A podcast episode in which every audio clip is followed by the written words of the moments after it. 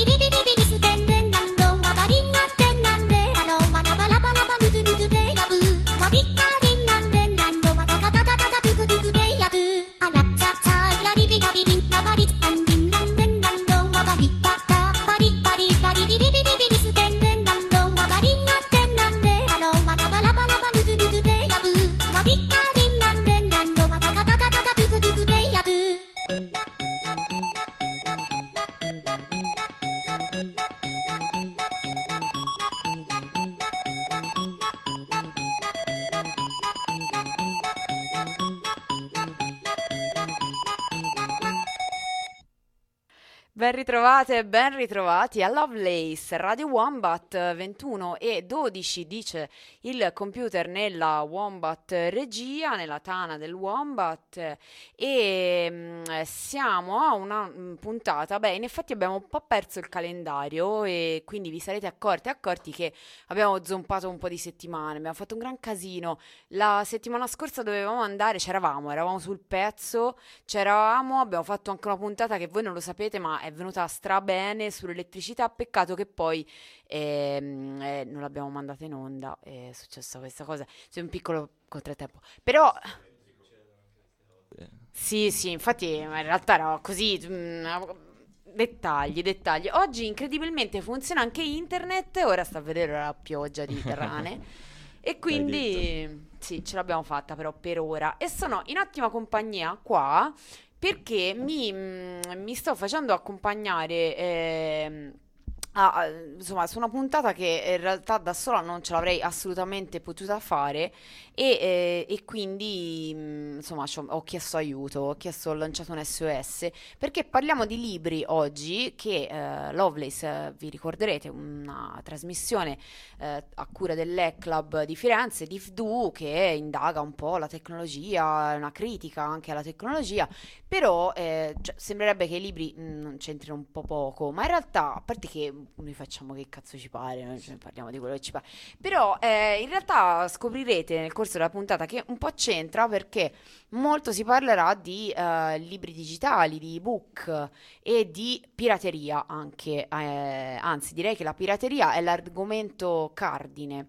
E quindi intanto vi saluto e vi ringrazio di essere qua se ci siete, cioè, fatemi un sì, cenno. presenti. A... Pensavo salutassi gli ascoltatori pronto a mettere una canzoncina di introduzione, invece sembrava proprio. No?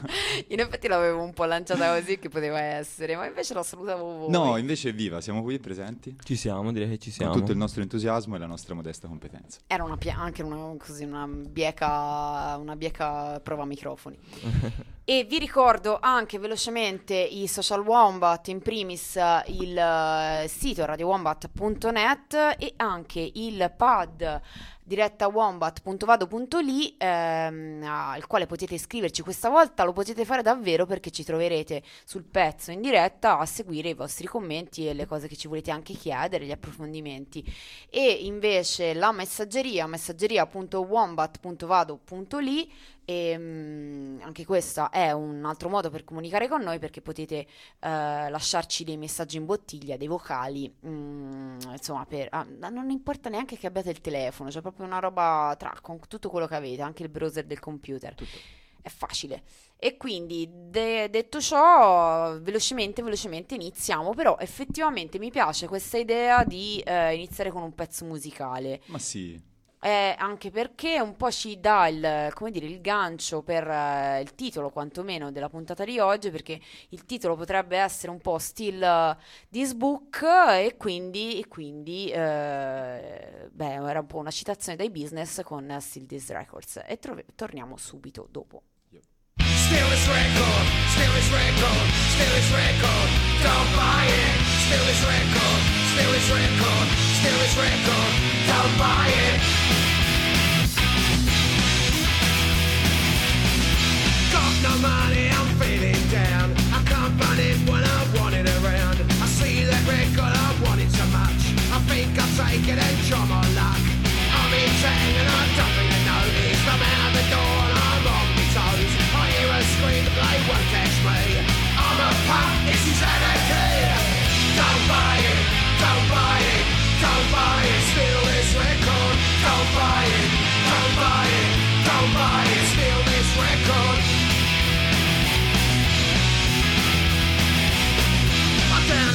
records off the internet. I haven't paid for a record yet. I tape them and I give them to my friends. Keep ahead of the latest trends. Don't buy it, don't buy it, don't buy it. Steal this record. Don't buy it, don't buy it,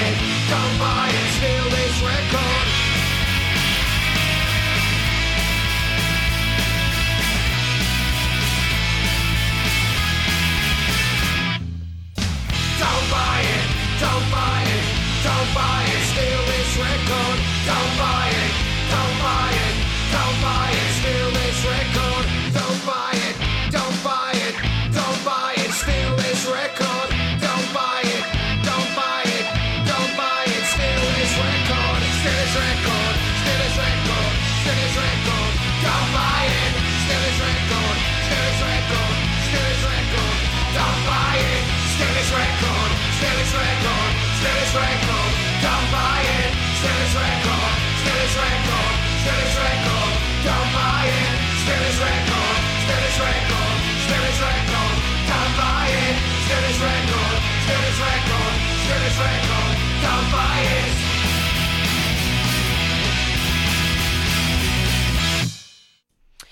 Steal this record, dicevano i business, rubati sto disco, non comprarlo e tra l'altro anche i System of a Down invece dicevano rubati sto album e insomma sono stati vari i musicisti che hanno incitato i propri ascoltatori, le proprie ascoltatrici a, eh, non si dice forse ascoltatrici nel caso della musica, vabbè, eh, sì, sì. fan a, mm, a, rubare i loro dischi, la loro musica. E noi parleremo un po' di questo, ma appunto più sul fronte dei libri. E l'input ce l'ha dato ehm, una, una, un piagnisteo, diciamo, chiamiamolo così, una lamentazione eh, che arriva direttamente dall'Associazione Italiana Editori. E ora io mh, mm, non è che noi stiamo proprio tutti i giorni sul pezzo a guardare cosa dice l'Associazione Italiana Editori, però diciamo che questa notizia ha avuto una grande um, eco sui giornali, sulla stampa nazionale mainstream eh, io sono rimasta anche un po' basita perché in realtà era una di quelle boh, forse insomma una guerra non bastava non si avevano abbastanza notizie però effettivamente è andata un po' eh, in su e giù un po' dappertutto. E l'ho trovata su praticamente tutti i giornali chiaramente eh, copia incollata con tre parole senza approfondire mai e eh, anche in trasmissioni di un certo livello su Radio 3, insomma, se ne è parlato in vari contesti, anche contesti, eh, come dire, autorevoli. E eh, la, la, questione era fondamentalmente una, um, un, un'inchiesta che, uh, statistica, un sondaggio, ecco, che l'Associazione Italiana Editori ha eh, commissionato a un'azienda, in particolare l'Ipsos, che si occupa appunto di fare rilevazioni, sondaggi, statistica e appunto gli ha commissionato questo studio sulla eh, pirateria, sugli atti di pirateria in particolare all'interno del mercato dell'editoria, quindi quanti libri sono stati rubati, eh, nel, in particolare si parla del, dei due anni di pandemia, si fa un, proprio un, un si traccia un, un, fossato, diciamo, poi vedremo che boh, è la loro testa fondamentalmente, però tra il prima pandemia e il dopo pandemia, quindi mh, era stato già fatto uno studio nel 2019, ne viene fatto un altro adesso e si traccia un po' eh, co- cosa è cambiato nel frattempo. Vi leggo al tanto per darvi un'idea, quello che proprio si legge nell'introduzione del, di questo studio, perché se voi andate sul sito dell'Associazione Italiana Editori a AIE, ehm, potete, troverete subito in home page a grandi lettere i, diciamo, i, i tratti essenziali di questo studio, eh, in maniera abbastanza becera, ma eh, c'è anche un link al quale potete accedere a tutto l'intero studio, quindi potete accedere a questo PDF che a detta loro perlomeno contiene tutta la vera e propria documentazione riguardo a questo studio, quindi come hanno fatto questi conti e i risultati. Mm, io me li sono andata a leggere e in realtà poi lo vedremo, c'è ben poco, però, eh, però nell'introduzione si legge Nell'anno della pandemia, che già l'anno, insomma direi gli anni, però vabbè, è cresciuto in Italia il fenomeno della pirateria di libri a stampa, ebook e audiolibri. È vero perché si parla anche di audiolibri. Nel 2021 si sono compiuti 322.000 atti di pirateria al giorno, in crescita del 5% rispetto all'anno precedente è pari a 771 milioni di euro il mancato fatturato che la pirateria sottrae ogni anno all'editoria libraria, pari al 31% del mercato complessivo, escludendo il settore scolastico e l'export. Per il sistema paese, eh, bello questo termine, La perdita è di 1,88 miliardi, mm, cifrona, che, che, che, questa in particolare è rimbalzata un po' su tutti i giornali. Cifrona. Grossa cifra.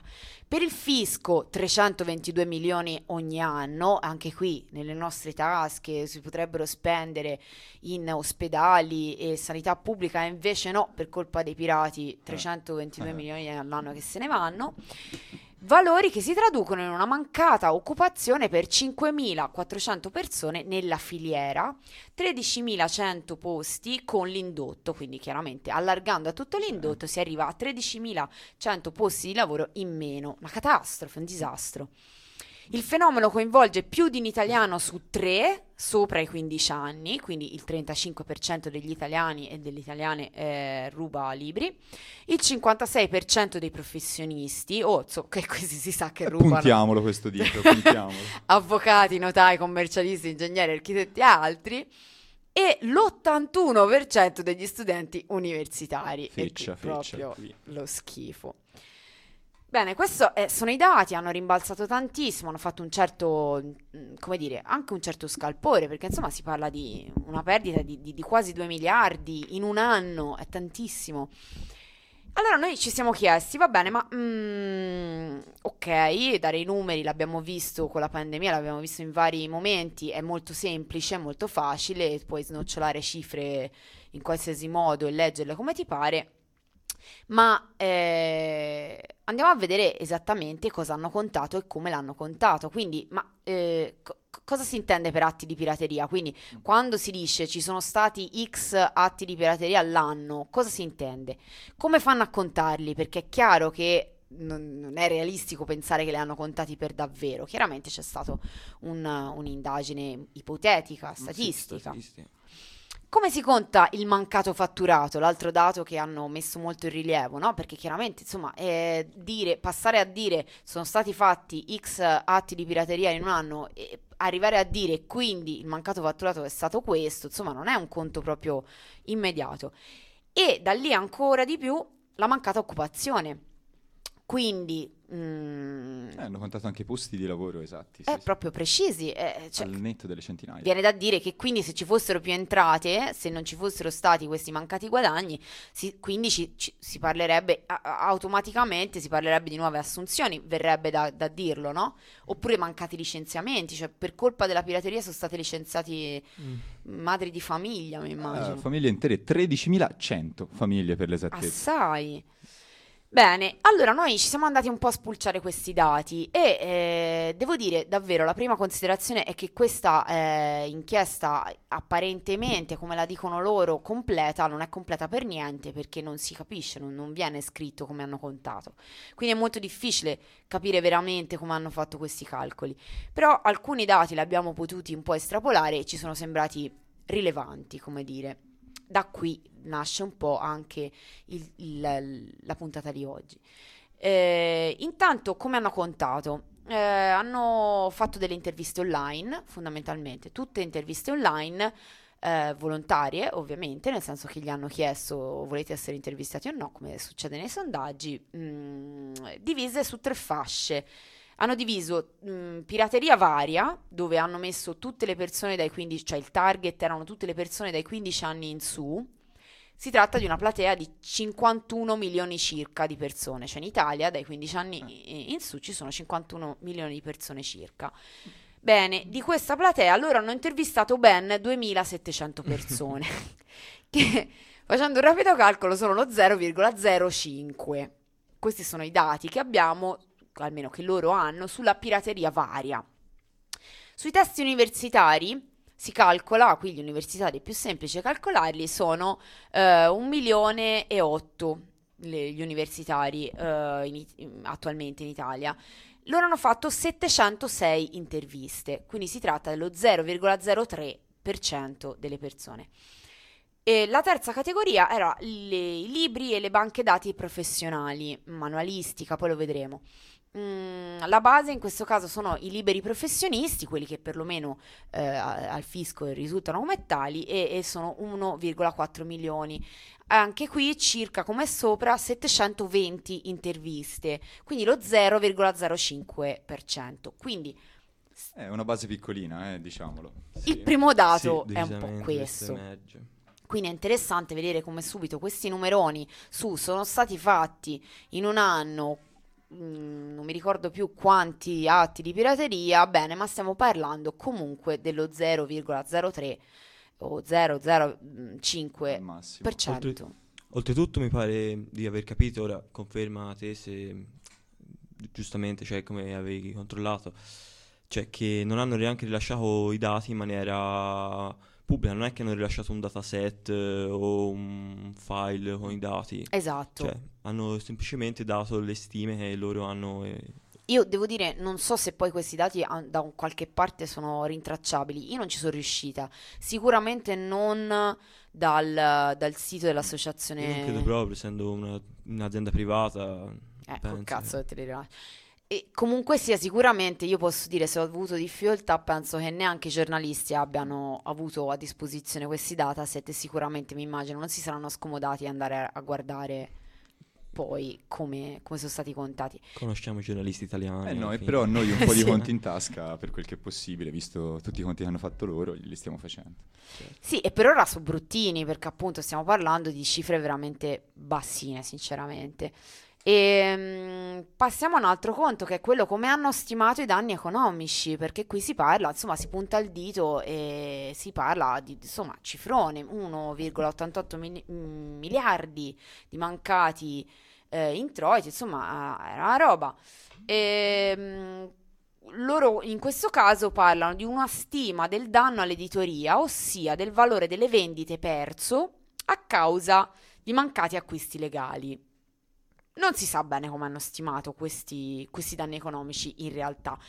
Si può ipotizzare che abbiano stimato un prezzo medio di un libro e lo abbiano moltiplicato per gli atti di pirateria, non lo so, io mi Molto sono fatta... approssimativo quantomeno, se anche così fosse. Non lo so, io mi sono fatta questa immagine, non so se poi hanno fatto così, non Sì, ci è dato certo, di anche saperlo. perché poi cioè, la statistica è una scienza un po', si può dire, imperfetta, cioè si piega a chi all'osservatore, nel senso... Eh, io E mi se- immagino che sia andata così, anche se non ne ho la certezza, però eh, facciamo finta che è andata così. Eh, quindi poi, eh, vabbè, è, un- è comunque plausibile, cioè abbiamo... Cioè, si si può arrivare effettivamente, se la metti così, io quei libri li potevo vendere, non li ho venduti, allora ci ho perso X soldi. Vabbè.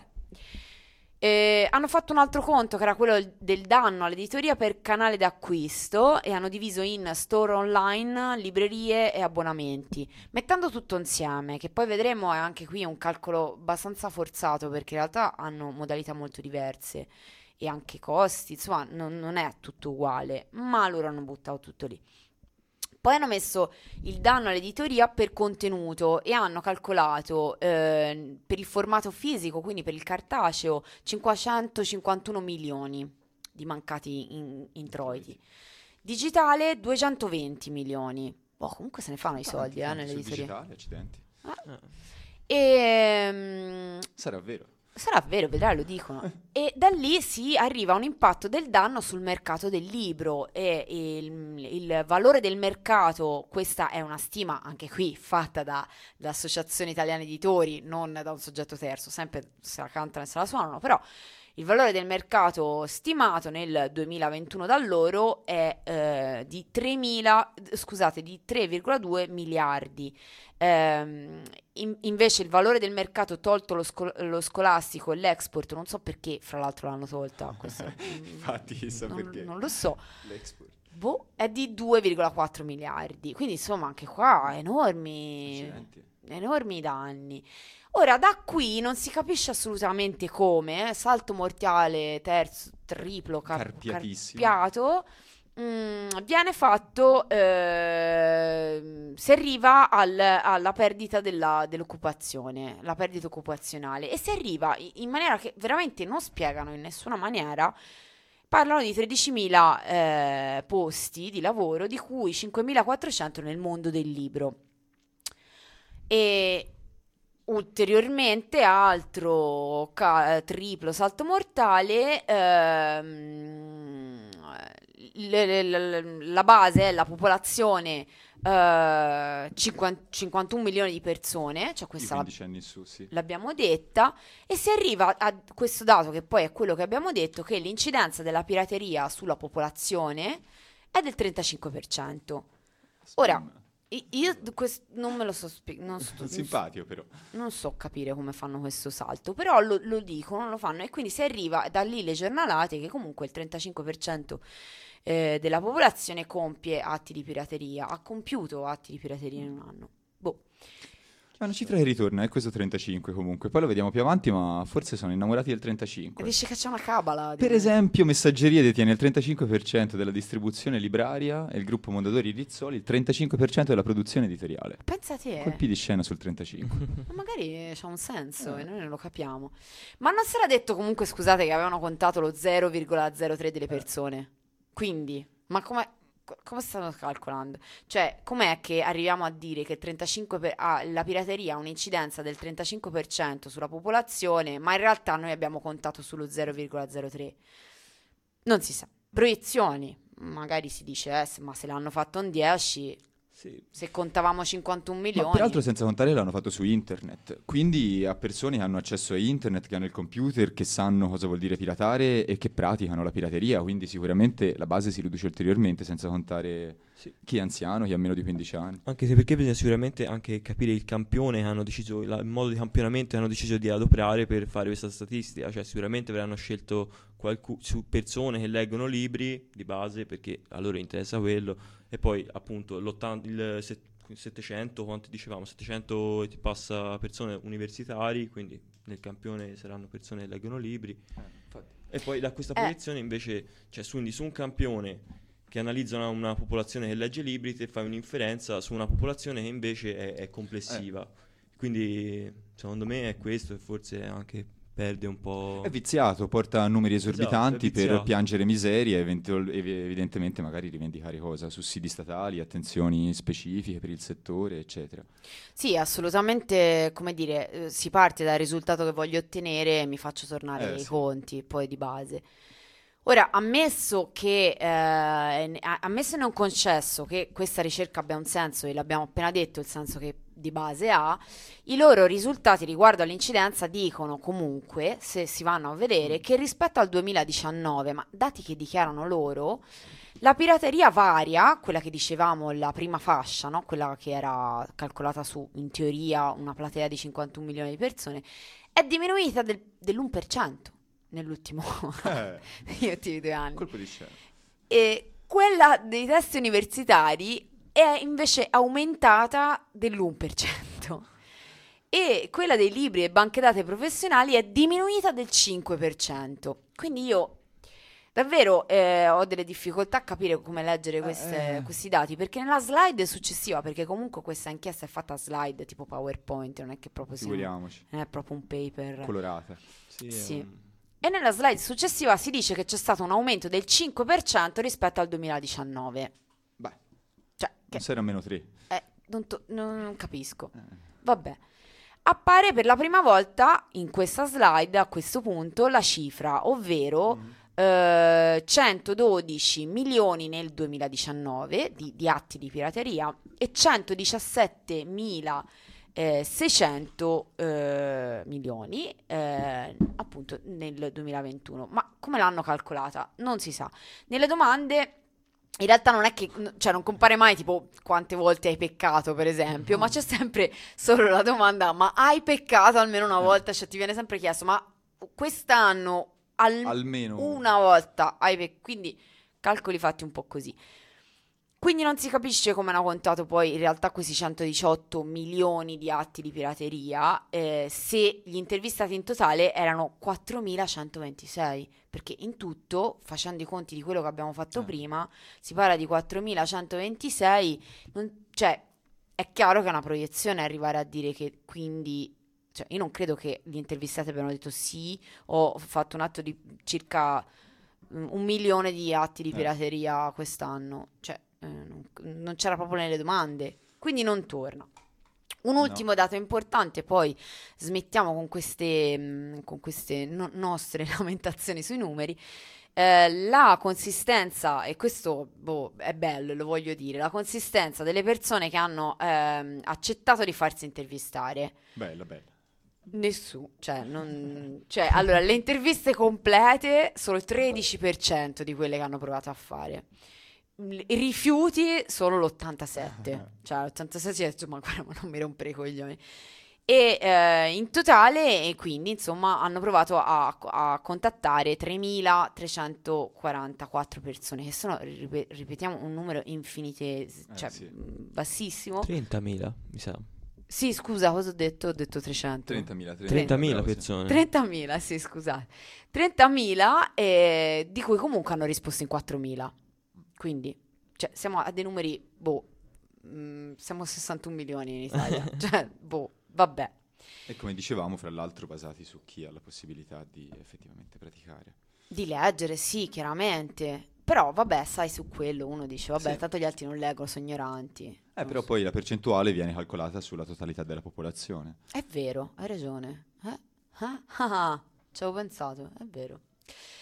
Eh sì, e quindi non so, in realtà l- questi sono i primi dati che ci hanno un attimo dato l'idea di parlare di questa questione e quello che volevamo continuare a un po' approfondire invece era, va bene, ma allora come funziona il, la, fila- la, filiera in qualche maniera dell'industria editoriale, come... Come si determina il prezzo di un libro, co- perché poi fra l'altro si arriva a fare la pirateria e insomma perché nessuno se lo chiede, di fatto questi dati vengono presentati come semplicemente c- il male, cioè chi sceglie la via del male e chi c- sceglie la via del bene, ma in realtà ovviamente non è così e quindi noi invece ci vorremmo fare delle domande sul perché le persone compiono degli atti di pirateria, e ci aggiungerei anche per fortuna. E eh, insomma, andremo un po' a cercare di dipanare questa cosa con questi due, boh, non so se chiamarvi ospiti, no, mm, insider, no. compagni di avventure. Sì. E, però prima magari mettiamo un po' di musica. Sì, sì. Evviva. Ci vuole un po' di musica. Lizzie Mercier Desclus.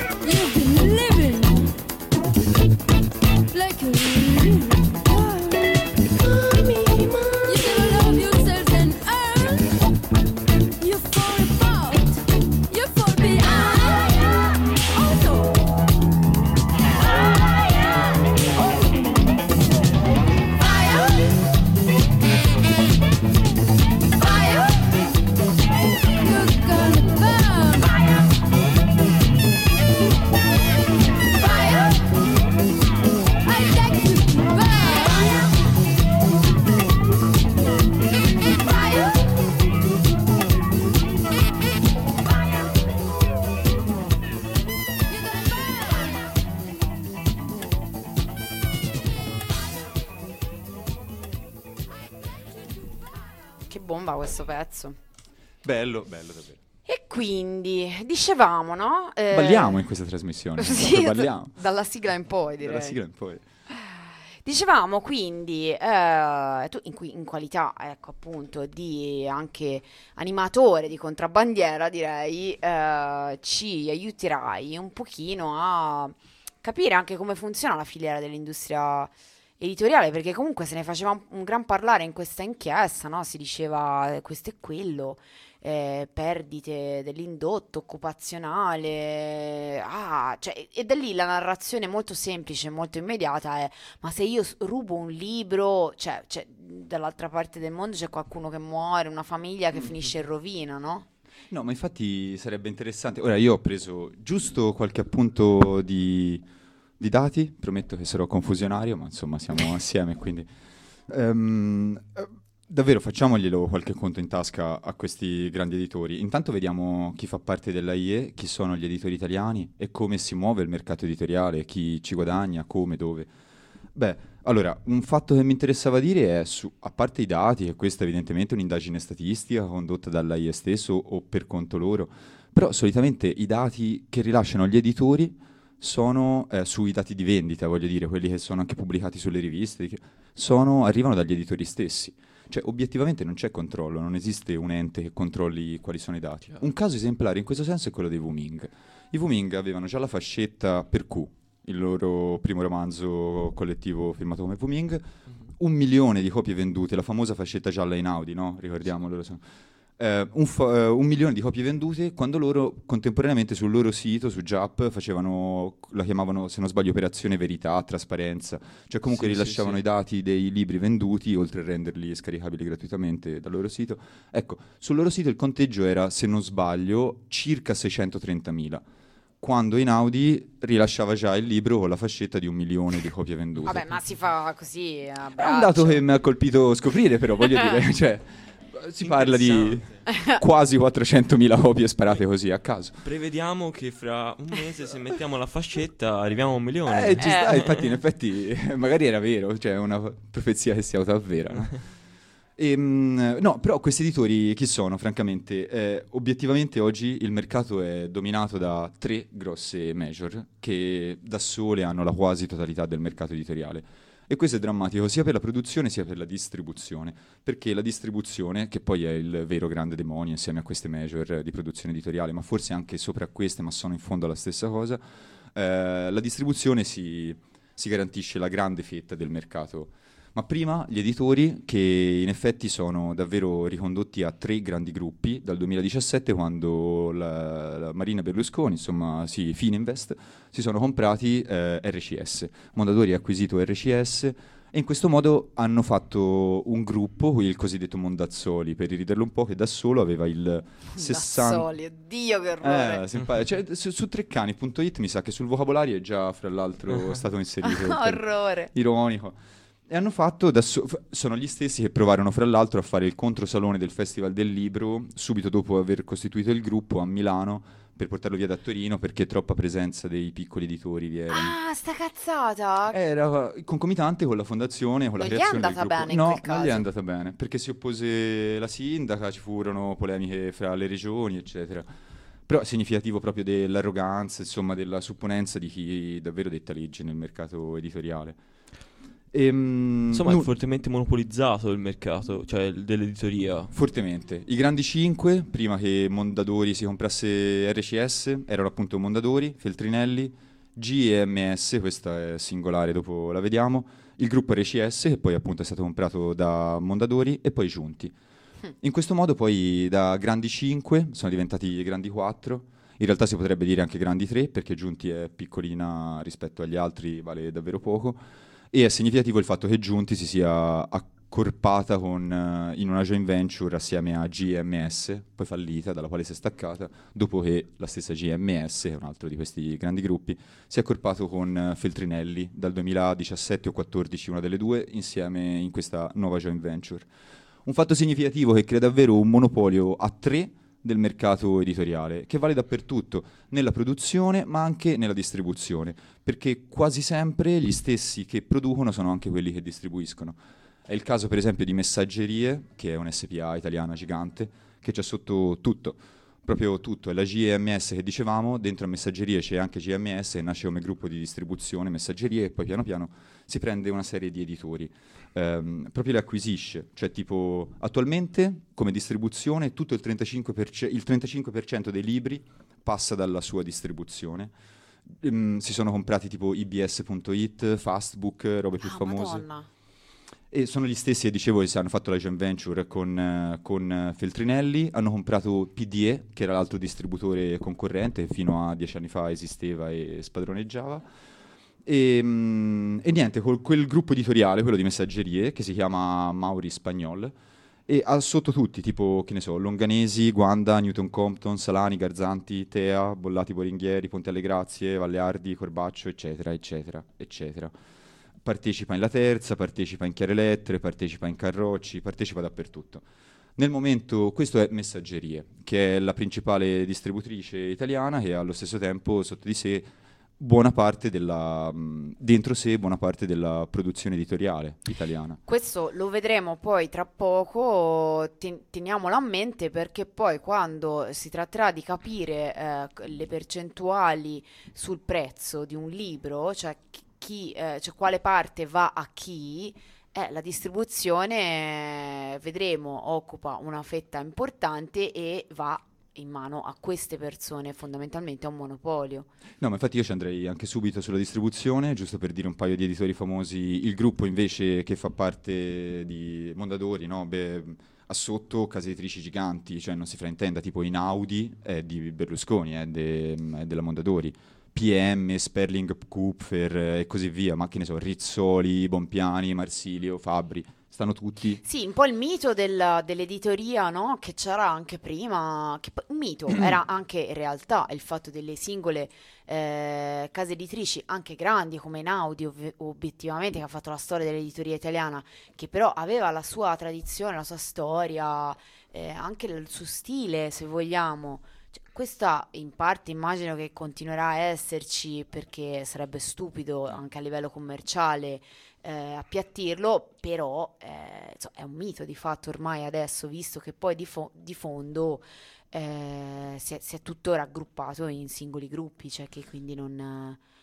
È difficile parlare per, per editori singoli. Rimane sicuramente grandezza dentro ai grossi editori storici, a cominciare da Einaudi, eh, ci sono lì i migliori editor, correttori di bozze, però in effetti sono comandati da uno stesso padrone che segue innanzitutto le leggi del mercato e cu- quindi più di molta libertà non vi può essere, visto che un libro innanzitutto deve vendere e il concentramento monopolistico della produzione editoriale e distributiva eh, palesa come il libro in realtà sia una merce come un'altra, sia vista come un equivalente di una qualunque altra merce sfornata e prodotta soltanto per fare denaro, proventi, profitto. E infatti in questo senso, come dicevi, il- un po' il cambio culturale di concezione di quello che è il ruolo dell'editore si ravvisa tantissimo oggi. È- quello che nasce di piccolo è quasi solo Vanity Press. Vanity Press sarebbe mh, l'autore paga per pubblicarsi. Mm, Ehm, sì. Io editore ti stampo il tuo libro, non lo correggo, non lo impagino, non lo distribuisco, non lo promuovo, che me ne frega, io mi sono preso i tuoi soldi, l'ho stampato, ci ho già guadagnato e poi onere tuo, se tanto t'andrà bene, io ho già i diritti sul tuo libro, quindi tanto meglio per me e il mio guadagno l'ho già fatto. Questo è quello che esiste nella piccola editoria in buona sostanza contro la grande, nel mezzo c'è poco e quello che può prova a barcamenarsela sicuramente costretto da tutti quelli che sono le percentuali del mercato, per esempio il fatto che minimo il 60% della distribuzione del, mm, del prezzo di copertina va dalla distribuzione. Sì, questo è un dato che mi sento veramente di sottolineare cinque volte. Cioè, Mm. io sapevo che la distribuzione era una fetta importante del costo di copertina, non mi aspettavo questa cifra. Cioè, comunque... Io parlo di distribuzione nazionale, in effetti la distribuzione regionale può essere anche al 50%. Beh, però- comunque è tantissimo. È tantissimo, è veramente... fa- la fanno da padroni. La fanno da padroni non soltanto per questo, ma anche perché ehm, determinano spesso la presenza di un libro in una vetrina, di piatto su uno scaffale, incolonnato all'interno di una libreria, perché sono quelli che poi dettano legge nelle librerie di catena. Infatti non si contano i casi degli editori che hanno pochissimi dipendenti e spendono un sacco di soldi in promozione e distribuzione grazie agli agenti degli stessi distributori che vanno a promuovere il libro, grazie a promozioni spinte sui giornali, in pubblicità e all'interno delle stesse librerie per avere il loro libro. Cioè, praticamente ci stai dicendo che paghiamo metà, metà del libro, lo paghiamo per quelli che ci mettono la pubblicità del libro, la copertina e, e distribuiscono il prodotto già confezionato fino nella libreria e te lo fanno trovare lì Almeno, sostanzialmente. almeno il 50%. Che poi, Sì, ora, così. L'idea che, cioè, a me la cosa che, questa cosa mi ha stupito già quando l'avevo scoperta anni fa, cioè che comunque il distributore uno se lo immagina come una specie di, di, che ne so, di eh, commesso che va in giro e a porta a porta, no, a vendere, che comunque si sbatte, porino, va lì alla libreria e dice no, dai, e comprati sto libro. Ma no, cioè ci sono, compila dei cataloghi dove comunque in alto ci sono di base sempre i soliti e sempre quelli che hanno pagato di più per essere in alto e, e fine, fine. In alto ci sono quelli che hanno pagato di più per essere in alto nella mailing list, nel catalogo cartaceo e chi, la gente del distributore promuove chi ha pagato per essere promosso. Sì, è questo quello che succede. Quelle figure lì ci sono ancora, sono degli agenti al soldo dei distributori o dei grandi- delle grandi case editoriali, che poi abbiamo visto più o meno sono la stessa cosa, che promuovono i libri che o hanno pagato o hanno un interesse loro perché si sono accaparrati la traduzione estera o cose del Ma genere. sono casi particolari, come dire. Cioè, se tu eh, scrivi il tuo libro, per quanto possa essere un librone importantissimo e fondamentale che tutti dovranno per forza leggere, però di base non è che il distributore, eh, a prescindere dalla casa editrice per cui esce, a meno che insomma non sia Mondadori, ma se no è difficile il- che, che il distributore si prenda la, la bega di andare in giro a promuovertelo. Non c'è praticamente, no, non c'è spazio, il distributore non lo fa. Se lo fa, lo fa l'editore, l'autore stesso, perché hanno interesse in quel libro, ma nessun altro, no. Quindi lui si piglia il 60% per fare cosa? Fondamentalmente per avere un monopolio, perché ha acquisito una posizione monopolistica che ora si gode. Bene, Mm. infatti. Sì. Eh, infatti. E in effetti si sono comprati via via gli altri concorrenti e si riconduce tutto a tre gruppi promozionali e distributivi e questo è... Oltretutto questa cosa de- del monopolio, cioè, mette anche in discussione anche il contenuto di, questo- di queste cose, no? Cioè, fa un po' dubitare de- cioè, della, della libertà quasi di, es- cioè, di espressione, no? Questo accentramento nelle mani di pochi del controllo di quasi tutte le, le, le maggiori case editrici possono essere appunto, poi immagino che ne- nel mondo dell'editoria dei giornali e dei quotidiani non sia tanto diversa la situazione, quindi cioè, posso immaginare anche che l'informazione che passa attraverso questi libri, i contenuti che passano attraverso li- questi libri possono essere veicolati verso forme di... chissà. Beh, ma senz'altro nel momento in cui c'è una posizione monopolistica uno domina il mercato e peraltro il livello dell'editoria rispetto a quello dei quotidiani che dicevi e anche i contributi all'editoria sono minori di quelli che arrivano alla carta stampata, Ovviamente. per esempio. E, e peraltro spesso sono gli stessi gruppi, è il caso di RCS, prima parlavamo, Chiaro. ci sono gli stessi padroni di case editrici e di giornali dappertutto. Cairo è un esempio. Cairo, Cairo per Editori, certo. sì. Mm. Ma E quindi scusami, cioè facendo proprio le pulci a, proprio dalla lista della spesa della signora che va a fare la spesa, ma e quindi in un, in un libro eh, X medio, con un costo medio, nella- mm, il prezzo di copertina, come è suddiviso, di, mm, come, come tipo di costi? Perché avevamo detto il 60% tra il 50% regionale, ma mi- diciamo... sì, dal 60. 60 in su in realtà, 60 è veramente un caso eccellente. Madonna. Dal 60 in su va al distributore e c'è da considerare in questo aspetto, prima di vedere il resto delle percentuali, la questione dei resi, perché le librerie, soprattutto quelle di catena, possono, perché tanto più grande è la libreria, tanto più grande è il distributore, tanto più grande è l'editore, tanto più questo vale, c'è la possibilità di rendere.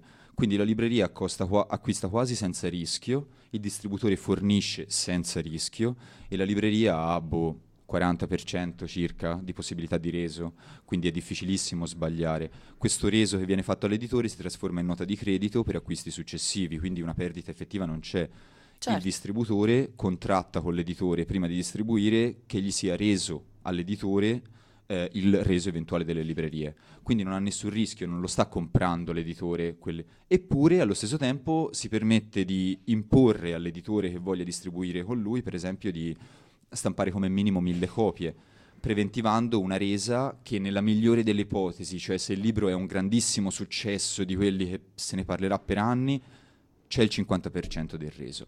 Quindi un editore deve sapere che se va col peggiore distributore stampa mille copie e gli verranno rese almeno 500 copie. Se dopo- proprio gli va di lusso. pro- ma proprio alla grandissima. Proprio alla grandissima. Di quelle che ha venduto, almeno il 60% del prezzo di copertina è andato al distributore. Ci sono casi incredibili, per esempio Eurispes ha fatto un'indagine recente che voleva anche ehm, incentivare, promuovere la piccola editoria e quindi dire la virtuosità delle librerie indipendenti, della piccola editoria e fa delle gaffe che mi sono sembrate incredibili, per esempio cita come caso positivissimo eh, la COP, che da un po' sta sviluppando delle, mh, delle librerie indipendenti dentro i centri commerciali, cioè non si confondono con le altre merci, ma hanno un settore dedicato e questo incentiva l'acquisto. E lo circostanzia sul fatto che i, i dati di acquisto in effetti sono saliti nelle- nei supermercati. Questo in realtà è un problema gigante, perché i supermercati, in particolare faccio il caso di Unicoop e cito percentuali che so e che sono esatte, si prende la Coop l'80% del prezzo di copertina. La madonna. Eh, Eh. altro che distributori. L'80% del prezzo di copertina se lo prende la Coop, il grande caso virtuoso citato da Eurispes perché gli lascia una libreria di legno apposta nello scaffale. Eh, eh, non Que- è che gli lascia, lascia Dentro a quel gratis. 20% che resta ci dovrebbe essere il compenso all'editore, il compe- cioè il lavoro fatto dall'editore, il compenso, quindi la percentuale per l'autore, il costo di stampa del libro e anche il portarlo fisicamente affinché questo... Tra l'altro, qui ora uno dei sì, chiaramente mi vengono in mente mille cose, ma una delle prime cose che mi viene in mente è il motivo per cui si traduce così poco. Perché chiaramente se in tutto questo qui tu ci devi mettere anche il costo, cioè nel lavoro dell'editore ci devi mettere anche il lavoro, per esempio, della traduzione, ma anche no. Io dico una cosa terribile che è successa, effettivamente io senza conoscere, vabbè queste cose ma sì, si raccontano, senza conoscere l'inglese assolutamente a sufficienza, mi è capitato di parecchi anni fa, che ero piccino, di tradurre un libro per una casa editrice fiorentina che ora non esiste più, che si è rilanciata in realtà con stessa grafica, eccetera, distribuita da RCS, che mi ha pagato pochissimo, cioè una vergogna, per tradurre senza nessuna competenza, io che ero uno studente, un libro che era mm, un libro, un libro che poi è stato distribuito in numerosissime copie e quando io chiedevo loro ero- mi ero proposto per un'altra lingua, mi hanno detto no guarda c'è questo nell'inglese, se comunque lo parli abbastanza potresti fare questo. Io ho chiesto e mi hanno detto puoi prenderti altri libri, cioè sono già stati stampati, i diritti sono scaduti, te li prendi, li metti un po' assieme e poi lo facciamo uscire. Ecco, questo libro è uscito in questo modo da una casa editrice distribuita dalla RCS di cui sopra che si piglia il 35%, quindi i traduttori spesse volte sono dentro a questa maglia, cioè non esistono, perché se esistono sono da pagarsi chiaramente troppo. Molto meglio uno studente che comunque un po' se la barca mena e ti ha fatto vedere che due cose di prova le ha sapute fare, e allora va bene, gli do 300 euro e ho tradotto un libro, rispetto a quante volte tanto che avrei dovuto pagare un editore professionale. Eh certo, a me mi hanno chiesto la stessa cosa tanti anni fa, non come traduttrice, ma come lettrice di libri e mi hanno proposto di pagarmi in, eh, in libri. Eh. Ah, guarda, ti guardo e cioè, guarda, questo è il catalogo, ti scegli tre libri che ti piacciono, fatto. È terribile, eh, minimizzano dappertutto. Hanno davvero una riduzione dei costi strepitosa e tutto va a gravare su chi compra. E infatti il caso dell'ebook di cui accennavamo prima è eclatante a maggior ragione perché veramente là il costo di produzione è piccolissimo. Infatti ci arriveremo e se siete d'accordo metterei un altro Sì. pezzo musicale così poi entriamo un po' nella questione del, dell'ebook perché poi eh, di base volevamo appunto entrare nel, nel merito visto che è stato dato molto risalto alla questione della pirateria dei libri digitali, quindi dell'ebook e quindi capire anche le differenze col mercato cartaceo e capire ah, anche qui i costi come sono ripartiti quantomeno e poi fare anche un'incursione su quello che è il mercato universitario, quindi libri universitari, libri scolastici, che in qualche modo eh, rientrano, cioè ah, sono viziati dagli stessi problemi, però hanno anche delle peculiarità loro che, quindi, che volevamo un po' approfondire. Però prima metterei i... i- è difficilissimo da leggere. I Wingnut Dishwashers Union che se no non è veramente un gruppo è una persona sola però è molto figo e My Idea of Fun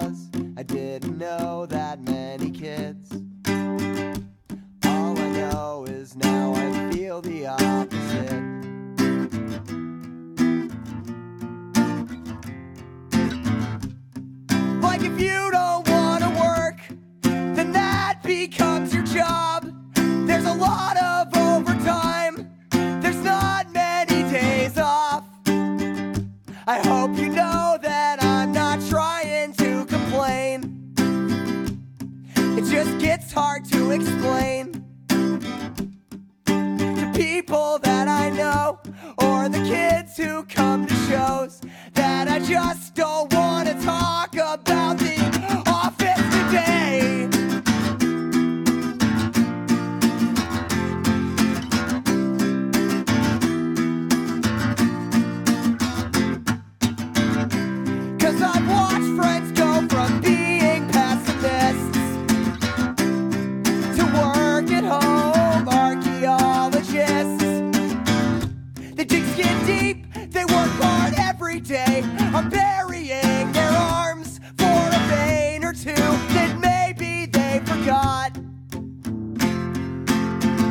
the cops say it's a crime for people like me and those friends of mine who wanna die. Like my neighbor in St. Pete, she's been on house arrest down here. If she tries to leave her yard, they'll lock her in a cage for years. Cause sometimes she wants to die. And she shoots dope when she thinks she could die. And the law that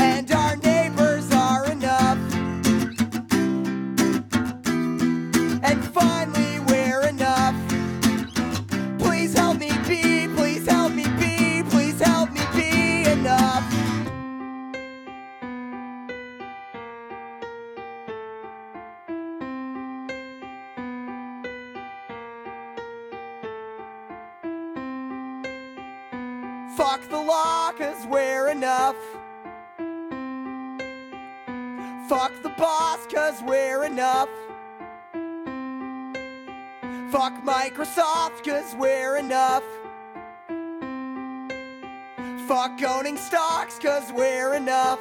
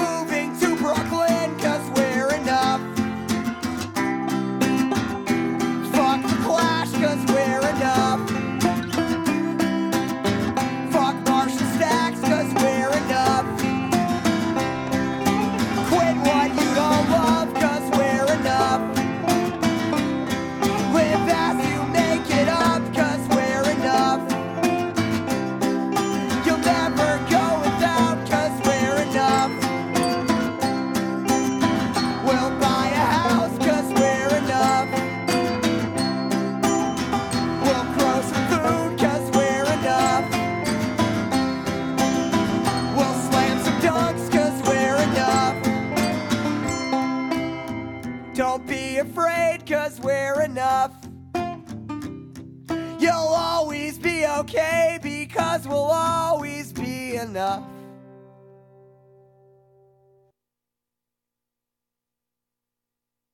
È finita così, eh?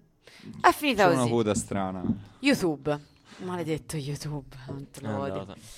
Va bene, e quindi dicevamo la questione degli, degli ebook, no? Perché abbiamo fatto un discorso su eh, qu- insomma, qu- quanto costa anche produrre un libro. E tra l'altro eh, siamo arrivati fino a un certo punto perché in realtà ci sarebbero da considerare anche degli aspetti che- di cui non abbiamo parlato, come ad esempio le materie prime, la carta, banalmente, che tu ci dicevi fuori dai microfoni, comunque mh, tra l'altro negli ultimi tempi è aumentata non poco. Eh no, ma perché eh, rilevavamo prima assieme come in effetti i costi degli ebook siano negli ultimi anni saliti, attualmente siano quasi uguali al costo di un libro cartaceo.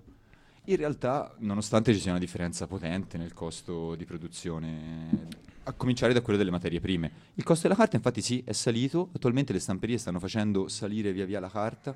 Ehm, c'è sicuramente speculazione, anche questo venivamo prima.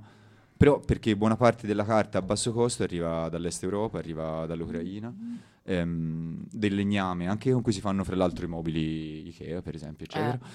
Ma questo è importante perché non ha senso il fatto che un ebook costi quanto un libro cartaceo e il fatto che stiano piangendo miseria sulla pirateria, comunque dopo che hanno speculato enormemente gli stessi grandi editori sul digitale, non lo so, ci fa un po' cascare le braccia. Eh, ma anche perché eh, io mi ricordo che comunque quando iniziarono a lanciare gli ebook che veramente leggevano in tre persone, eh, cioè, gli ebook costavano oggettivamente veramente poco, Veramente poco. eh. pochi euro.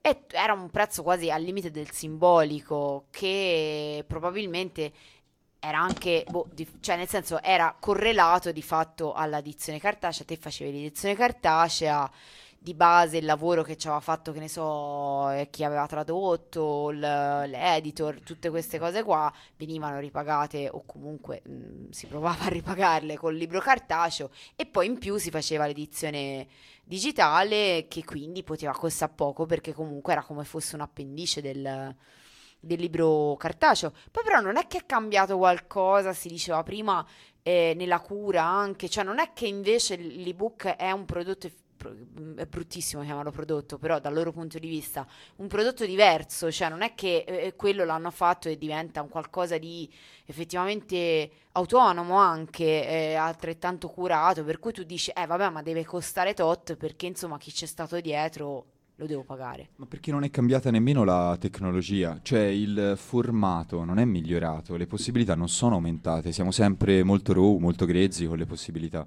E gli editori stessi, io lo confermo, li riprovo degli ebook, sono...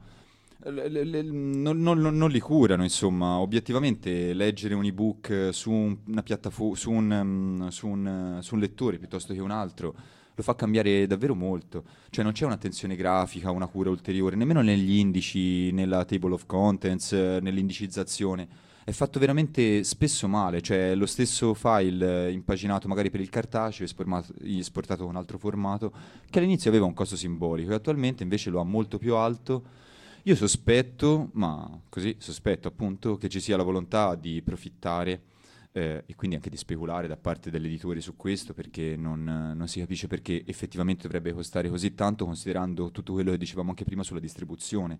Cioè, costa la carta, costa la stampa, costa l'inchiostro, costa la distribuzione, ci sono tutti i resi, l'editore si deve accollare spese enormi perché sa che almeno la metà dei libri gli vengono rimandati indietro se sta con un distributore e così via Magazzini. magazzini. Tutto questo non è incluso nel discorso del digitale. Eppure, da costare una cifra simbolica, sono arrivati a costare una cifra quasi equivalente al cartaceo.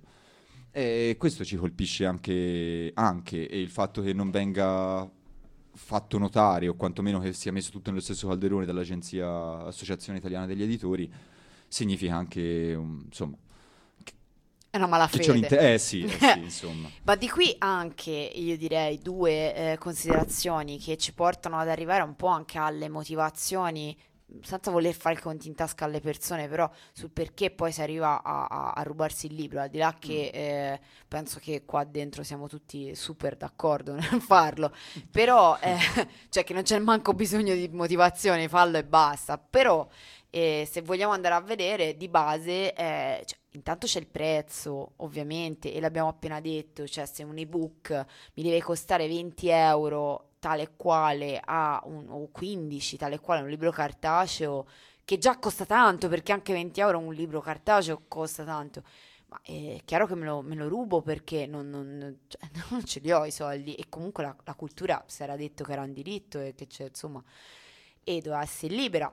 In più c'è un altro fatto che ci dicevamo che è legato invece a- alla questione della cura che tu dicevi del, del- e, e anche di tutto il processo di, eh, che, che ha un libro, come dire, la vita di un libro, perché tu prima parlavi di resi, no? E ok, il libro eh, è molto probabile che a un certo punto, mh, si diceva prima, eh, generalmente ormai il mercato del libro considera che se un libro entro X mesi non viene venduto, non lo sarà più. Quindi mh, di base eh, non c'è più quel concetto del io faccio un libro, lo immetto nel mercato, lo, lo- lo dono al mondo perché venga letto e venga ritrovato nei secoli. No, di base è una roba che è un prodotto e che quindi eh, c'ha una data di scadenza perché se tra tre mesi la gente non l'ha comprato, basta, non, non- cioè, basta, fine. Quindi, quando poi mi vengono resi i, i libri, probabilmente tanti invenduti, di base si andrà al macero, verranno macerati e da qui si arriva alla considerazione che molti di voi, eh, magari ci saranno già arrivati a questa considerazione, eh, capita molto più spesso di non trovare più un libro, cioè che un libro sia fuori eh, corso, cioè che tu non riesca più a ritrovare un libro perché mm, magari è stato scritto dieci anni fa. Cioè, non è un libro di 40 anni fa che oggettivamente dici, boh, magari sono finiti. No, magari il libro è stato cioè, mm, cioè 5-10 anni fa, eppure è già introvabile. Perché? Perché l'editore l'ha macerato, perché non gli conviene più, perché che se lo tiene a fare nel, nel magazzino. Oltretutto pensiamo anche a quante tonnellate di carta e vengono ogni anno buttate via, perché cioè, se ci pensiamo, cioè, quanta produzione c'è in più, se come dicevi te soltanto il 50% rimane venduto. Ma basti pensare anche a tutti i libri scolastici che vengono venduti, poi magari ne parliamo meglio, ma che devono essere ristampati e che ne vengono fatte edizioni su edizioni. Che un'edizione magari di due anni prima non va più bene perché hanno cambiato due foto, le hanno spostate una a destra e una a sinistra per fare un luogo comune, no? Però succedono anche queste cose, Eh. cioè ci sono, magari cambia la numerazione delle pagine, però più o meno quello che c'è scritto dentro, paro paro.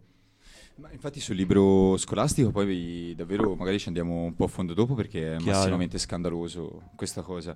E sulla carta anche, e già che ci siamo, diciamo anche quanto in realtà, ehm, come dicevamo prima, se queste sono le percentuali che abbiamo tracciato, quello che resta è da spartirsi fra editore e, e, mm, e autore.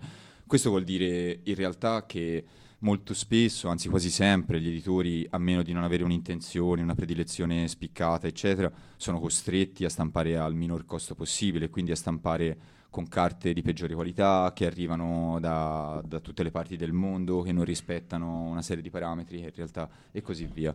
Ora, senza approfondire, Chiaro. però in effetti questo, questo è vero. Ora mi ero perso un attimo sul discorso di prima. Sì, perché il discorso, no, il discorso eh, che, che si diceva era sulla questione del, del- alla fine io arrivo a rubare un, un libro anche perché non, non lo trovo. cioè, banalmente, anche non solo perché non c'è soldi, ma perché non c'è, perché non è più disponibile. Certo, perché è cambiato un po' il modo di fare francamente editoria, nel senso attual- eh, to- togliamo dal discorso la vanity press che dicevamo prima, per cui l'autore paga uno pseudo cosiddetto editore per stampare dei libri e poi l'editore ci ha già guadagnato, quello è così terribile da non essere pre- via dal discorso. Invece per quanto riguarda la grande editoria, effettivamente prima c'era un'attenzione al libro venivano per esempio selezionati certi autori, certi temi, certe cose che dovevano impattare in un modo, in un luogo e venivano stampate all'opposto di adesso, magari poche copie perché venivano appunto circostanziate, predisposte a essere messe in azione in dei luoghi, in dei contesti, in delle collettività. E allora c'era la cura di magari un'innovazione, un autore che non aveva una fama già acquisita e che veniva lanciato dallo stesso editore proprio perché era interessante per quel tema, per quel filone, per la linea politica che poteva avere l'editore stesso. E, e il numero di copie non era come ora quello massimo possibile affinché la copia singola non costi troppo ma nemmeno troppo poco, che questi sono i ragionamenti adesso. Adesso, allora era invece no, ne stampo un minor numero di copie, se poi funziona Le vado... faccio ancora. C'era una cura, un'attenzione, si lanciavano esordienti, c'era la volontà di tenere dei filoni. Tutto questo in realtà oggi viene meno a cominciare davvero dai minuscoli editori che fanno Vanity Press e poi arrivando anche alle major. Per cui in effetti si stampano degli instant book, dei libri che devono avere un mercato immediato, viene fatto un'analisi di mercato, una valutazione dei costi, un preventivo su quanto ci si guadagna e tre mesi dopo quel libro è esaurito. Tantissimi si sa già che saranno esauriti, altri si tentano nella speranza che possano, posto che già ci sarà un guadagno, perché figuriamoci se si va a promuovere un libro che non siamo sicuri Certo. Chiaro. del suo editore. Ma se sarà imbroccato, allora ci sarà la possibilità di ristamparlo, di curarlo, di farne un'edizione bestseller e così via. Però l'orizzonte che viene dato non è certo mai quello, non più. Ma l'ultima cosa riguardo a, questo, a questa parte, poi dopo appunto entriamo magari meglio nella, nella questione mm, di libri scolastici, universitari, ma eh, prima dicevi appunto de- del, mm, del fatto che le- i distributori appunto si pigliano, abbiamo detto varie volte, una grossa percentuale del libro. E nel caso degli ebook, nel senso che eh, se prima il distributore, eh, appunto, abbiamo detto che non andava con la sua cartellina negozio per negozio, ma qui si parla di ebook. Qual è il ruolo del... cioè, è la stessa percentuale che si prende? E che cosa fa in questo caso il, il- chi è e che cosa fa il distributore nel caso dell'ebook? Negli ebook esistono un paio di possibilità di stare fuori dalla distribuzione monopolistica, che però mm, sono monopolistici in un altro modo, perché in effetti sono davvero un paio, non per dire pochi, per dire due, e, mm, e si prendono il, 40 per- il 60% della distribuzione, il 60% della distribuzione nel caso in cui si propongono anche di mettere in vendita eh, sulle varie piattaforme Mm, digitali. Quindi l'equivalente di quello che si piglia il miglior distributore cartaceo, in cambio cosa ottiene un editore, un autore? Il fatto di, se vuole, avere un ISBN, perché un codice a barre diverso deve essere, un codice ISBN diverso deve essere dato per ogni nuova pubblicazione, anche per quelle digitali, che gli viene fornito dallo stesso distributore. In più lo vedrà venduto sulle stesse piattafo- sulle varie piattaforme. Le varie piattaforme quali sono? Tipo, che ne so, feltrinelli.it, epli.it, ibs.it e così via. Quelle più famose. Amazon. Amazon, eccetera. E in realtà sceglie l'autore o l'editore su quali metterle o quali non metterle. Questo è interessante anche perché ci sono delle percentuali di sconto che sono intorno al 15% che fanno i principali distributori, i principali rivenditori online. Parlo di Amazon e di BS in particolare. Queste percentuali non gravano su chi rivende, gravano sull'autore e l'editore. Hm. Cioè, quindi tu editore puoi scegliere di non metterle lì, ma sappi che se non ci vuoi stare, Amazon ti dice intanto non stai su di me, ti creo lo stesso una scheda del tuo libro e metto che non è disponibile. Questo lo fa Amazon eh, di default. Ehm, se ci vuoi stare, però, devi considerare che il 15% del prezzo di copertina è scontato e ricade su di te, quella scontistica. Cioè, quindi, dopo aver acquisito una posizione dominante, loro sul, sul mondo e nel digitale, IBS, soprattutto sul cartaceo in Italia, impongono questo sconto. La possibilità è quella di stare fuori. E questo vale anche per, il, per l'ebook. Cioè, la- non cambia in realtà praticamente niente. Al- la differenza è che non c'è il costo della materia prima, non c'è... Ci sono anche altre possibilità, nel senso se un editore diventa sufficientemente grande può tessere accordi personali con le librerie, provare a imporre le proprie condizioni, ma questo succede negli anni a prezzo di avere accondisceso a tutta una serie di cose. Nell'immediato, se uno vuole pubblicare un libro, un esordiente, un piccolo editore, queste sono le regole se Certo. ci vuole stare, oppure sceglie di stare fuori. Oppure autoproduzioni di base. Oppure un'altra strada, sì. Se no, è questa la regola del gioco, evidentemente. E bene, e quindi invece per quanto riguarda il mercato de- de- del- dei libri studenteschi, perché comunque vedevamo che lì eh, proprio il piagnisteo raggiunge delle, de- delle vette, no? Si parlava appunto dell'81%, l'incidenza dell'81%, Eh, un dato interessante tutti gli universitari rubano i libri. Chissà, forse è sicuramente, anzi no, non forse, sicuramente è sintomo di un, di un fenomeno che l'università italiana non ha, non ha preso considerazione, sicuramente. cioè, Ci si potrebbe fare due domande. che è quello del caro libri, si potrebbe dire, no? Cioè, il fatto che banalmente basta chiedere, a, basta chiedere a chiunque abbia fatto un'esperienza universitaria per affrontare un esame sia necessario appunto dover spendere decine e decine di euro, centinaia di euro talvolta in eh, materiale di libri sostanzialmente, in materiale scolastico, siano libri e siano altre cose.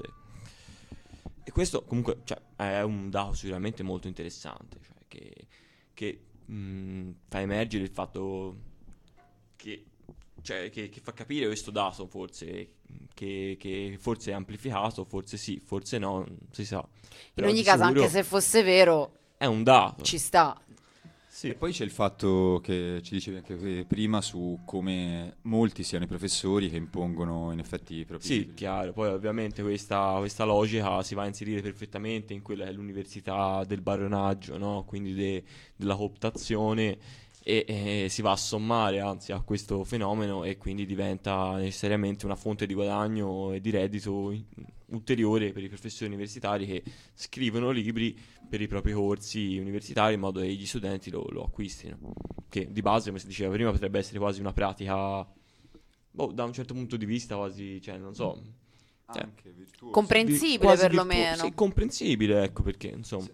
Però che poi finisce per trasformarsi per una fonte di guadagno molto- molte volte, cioè. Eh, certo. Sì, anche perché guarda caso sulla mia materia quello che è più autorevole sono io. Trovatemi un professore che distribuisca gratuitamente i suoi libri e vi dirò che, Eh sì. che è un virtuoso, insomma. Sì, l'altra cosa Penso che ci che- dicevamo era, era il fatto che appunto que- chiaramente viene riconosciuto che effettivamente non si può proprio negare totalmente il diritto a questi libri e all'accesso a questi libri e quindi eh, di base ogni libro di testo deve comparire in una copia in- nelle Sì, biblioteche. chiaramente. Sì, però eh, cioè, eh, in un corso ci sono diversi studenti. Sì, Sì. poi una copia nelle due o tre, ora oddio, dico una...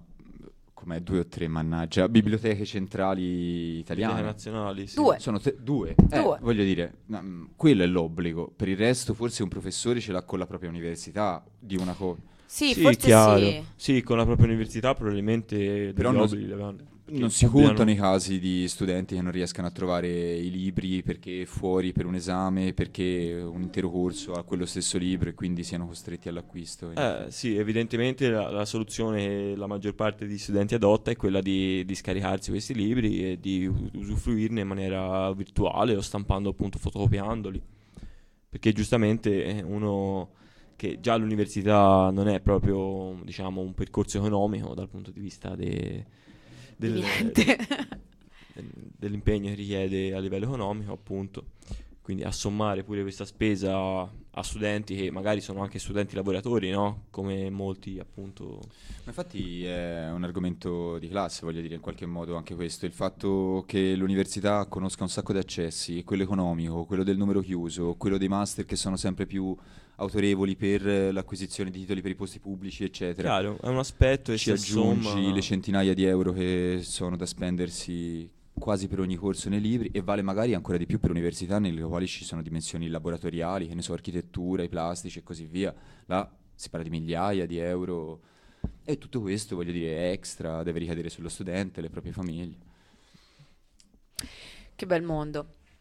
Quindi sì, questo sostanzialmente volevamo dire e in realtà ci immaginavamo una seconda parte di questa trasmissione perché altrimenti andremo veramente troppo lunghi eh, in cui raccontiamo un pochino mh, alcune cose che non c'è stato tempo di, di- di dire, per esempio i DRM, perché in realtà ci hanno provato in tutti i modi e ci continuano a provare in tutti i modi a mettere un freno anche tecnico alla pirateria quantomeno digitale e quindi eh, inserire questi dispositivi di controllo che eh, dovrebbero impedirti di eh, scambiare anche i libri perché eh, mentre col libro cartaceo tutti sappiamo perfettamente che è cons- consono e anzi è, assolutamente permesso scambiare una copia, prestarla a, a un mio amico e, e poi se mi riesce a farmela rendere ehm, con l'ebook non si può, con l'ebook dovrebbe essere anzi formalmente super sconsigliato. eh, se- e quindi i DRM sono un dispositivo che viene inserito per scoraggiare e, e- e in qualche modo impedire questa, questa pratica, quindi non solo non si possono prestare, non si possono anche visualizzare spesso su più di un dispositivo, Eh, insomma ci sono varie, varie problematiche legate a questa questione e mm, che appunto però adesso non c'è tempo di, di indagare. E l'altra questione era anche invece legata al ehm, eh, ah, invece volevamo raccontare un po' di, di- di posti e di modi in cui potevate scambiarvi libri liberamente. Però prima di eh, lasciarvi per ehm, appunto un- come dire, con la promessa di una seconda parte legata a questo approfondimento sui, sui libri, abbiamo parlato di università, però non, eh, non c'è solo l'università e c'è tutta una parte legata ai libri scolastici in generale, che anche questa ha una sua peculiarità. Sì, no, infatti se davvero gli ultimi minuti prima di, per raccordare anche verso la prossima puntata, proprio perché di questo parliamo, abbiamo un contributo che ha scritto un compagno di, qua, di Radio Wombat, che è anche un libraio, che vende libri scolastici e che ha sott'occhio la situazione e che ci dice un po' come funziona.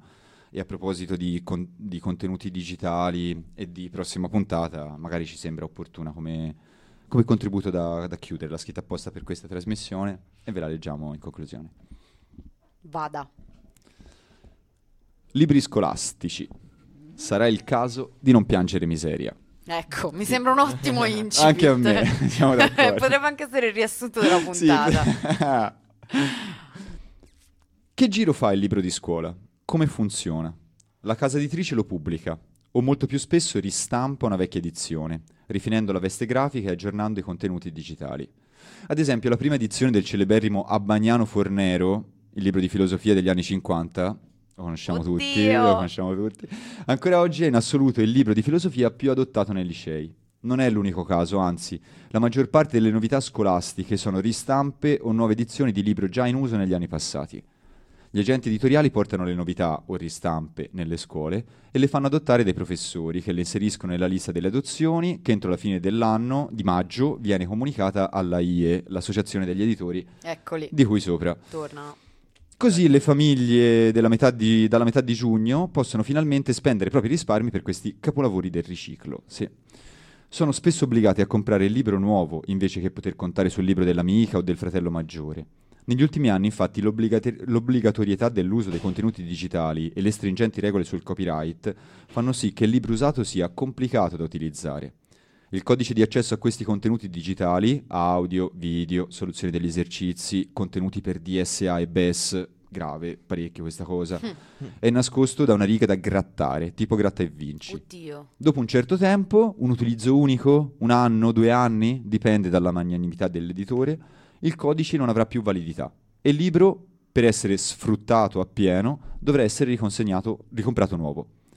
I contenuti digitali sono complicati da copiare e scambiare, essendo per la maggior parte integrati nelle piattaforme delle case editrici e non scaricabili sul proprio device.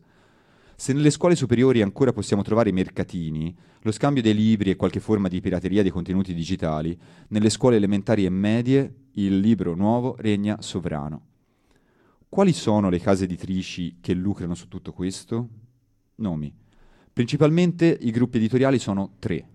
Zanichelli Lescher, Pers- la prima, Person, che è la seconda, che è una multinazionale di editoria che da qualche anno rileva storiche case editrici, per esempio la Paravia di Torino, e l'italianissimo gruppo Mondadori Rizzoli, di cui abbiamo già parlato anche per la Varia.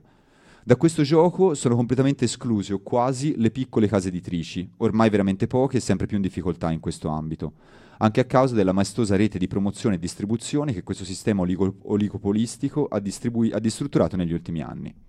In più la vendita sul territorio è gestita da grandi catene di librerie, enormi catene di supermercati e infinite potenze dell'e-commerce. I risicati margini di guadagno del libro di scuola fanno sì che le librerie indipendenti non entrino nel gioco. Troppo poco margine di guadagno e troppo alto il rischio, visto le stringenti regole sul diritto di resa dell'invenduto per i libri di scuola. Anche la recente legge sul libro, che riduce la possibilità dei negozi di scontare i libri, per lo scolastico lo sconto passa dal 20 al 15%, non può tutelare le piccole o medie realtà. Il colosso dell'e-commerce applica il massimo dello sconto e recapita gratuitamente il libro a casa, senza costi aggiuntivi e in tempi record, grazie a forniture preventive, acquisti con sconto maggiore, diritto di resa più ampio e legalizzato schiavismo. E i supermercati offrono, oltre al massimo sconto, vantaggiosi premi di cibo e beni di prima necessità, che visti i tempi fanno sempre gola. Così, dopo i piccoli editori, anche le realtà librarie di quartiere sono tagliate fuori da questo business. Le grandi catene, il colosso dell'e-commerce, i supermercati aiutati dal governo e dalle associazioni degli editori possono prosperare insieme ai grandi gruppi editoriali a scapito di studenti, famiglie e lavoratori. Evitiamo di parlare delle condizioni di lavoro dei centri di logistica editoriali, come la città del libro di Stradella, perché se no facciamo davvero notte.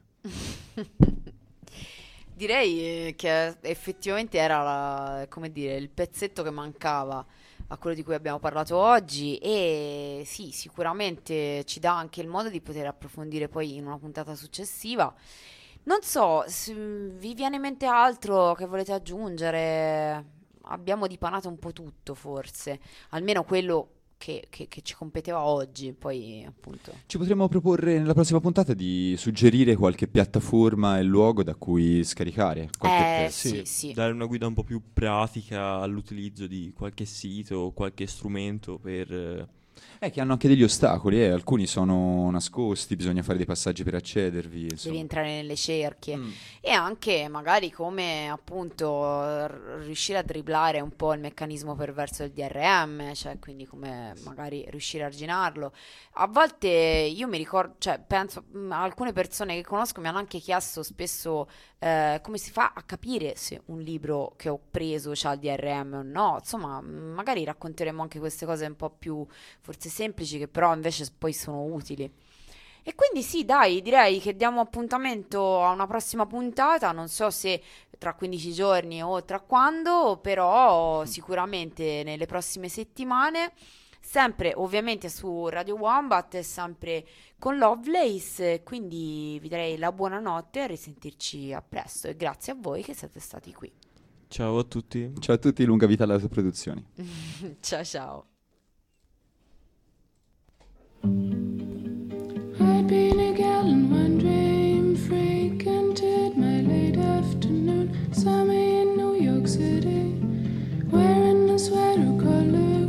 So one night I sat down on a chair and knitted there. Hmm. Years after trying to live a woman's